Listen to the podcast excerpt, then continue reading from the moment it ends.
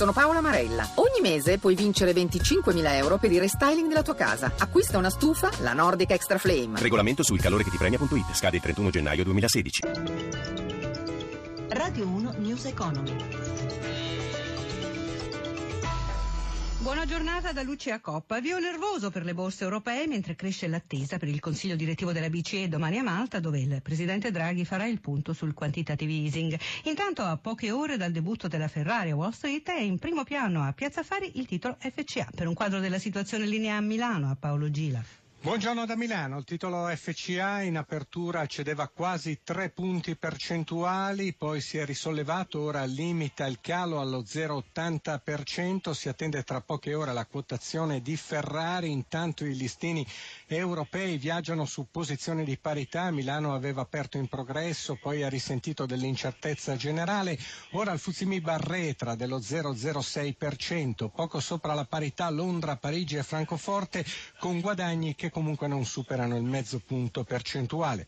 Risultano col segno negativo i titoli del comparto energetico, ben apprezzati invece i bancari, poco mossi gli altri industriali. Lo spread si riduce a 103 punti base e scende anche il rendimento dei BTP decennali all'1,63%, mentre resta stabile l'euro contro dollaro a 1,1345. Linea allo studio. E a proposito di FCA, di poco fa la notizia che l'azienda guidata da Marchione dovrà restituire a Lussemburgo almeno 20 milioni di euro. Lo ha stabilito la Commissione europea dopo 15 mesi di indagine sul trattamento fiscale privilegiato, il tax ruling, di cui la filiale lussemburghese del gruppo automobilistico ha goduto con, sostiene la Corte, una riduzione indebita dell'onere fiscale per almeno 20-30 milioni dal 2012 ad oggi. Il governo torna sul dossier della banda ultralarga, si moltiplicano i contatti fra l'esecutivo e gli operatori del settore sul piano che procede a tappe forzate ma con diversi problemi di ordine tecnico e politico. Sentiamo Luigi Massi.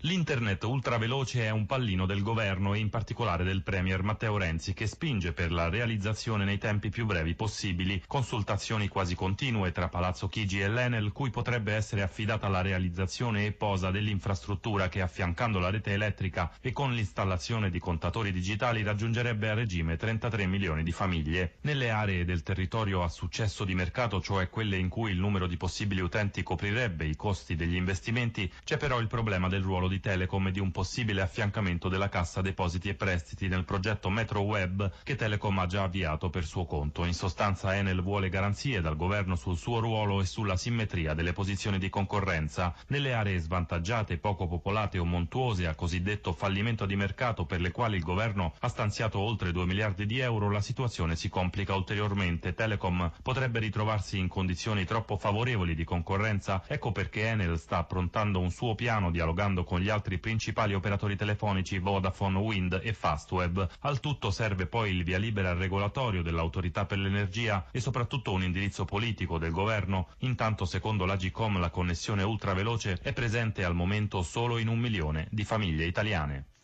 All'Auditorium di Roma l'Istituto di Credito BNL, partner della Festa del Cinema di Roma, illustra il suo speciale legame con il mondo del cinema italiano che dura ormai da 80 anni. Fra gli strumenti adoperati per sostenere le produzioni affermate ed emergenti c'è un particolare credito d'imposta, il tax credit, utile per la ristrutturazione in senso digitale delle sale per avviare nuovi progetti cinematografici. Il presidente della BNL, Luigi Abete.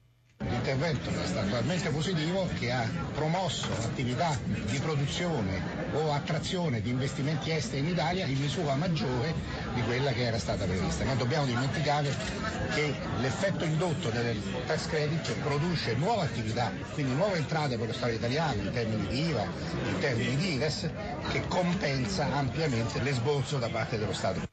Ma come interviene concretamente il tax credit? Il responsabile della divisione corporate è Paolo Alberto De Angelis. Negli ultimi anni abbiamo investito sul tax credit più di 22 milioni, abbiamo sempre preferito e dichiarato di voler supportare più opere, quindi non un'unica operazione, non un film in anno, ma abbiamo finanziato più di 60 operazioni. Parliamo di importi piccoli, la digitalizzazione di una sala sono 40-50 mila euro, quindi il credito d'imposta è, è, è abbastanza marginale, infatti ci abbiamo messo un po' per attrezzare la, la macchina ad essere pronti a fare un numero elevato di operazioni di piccolo importo.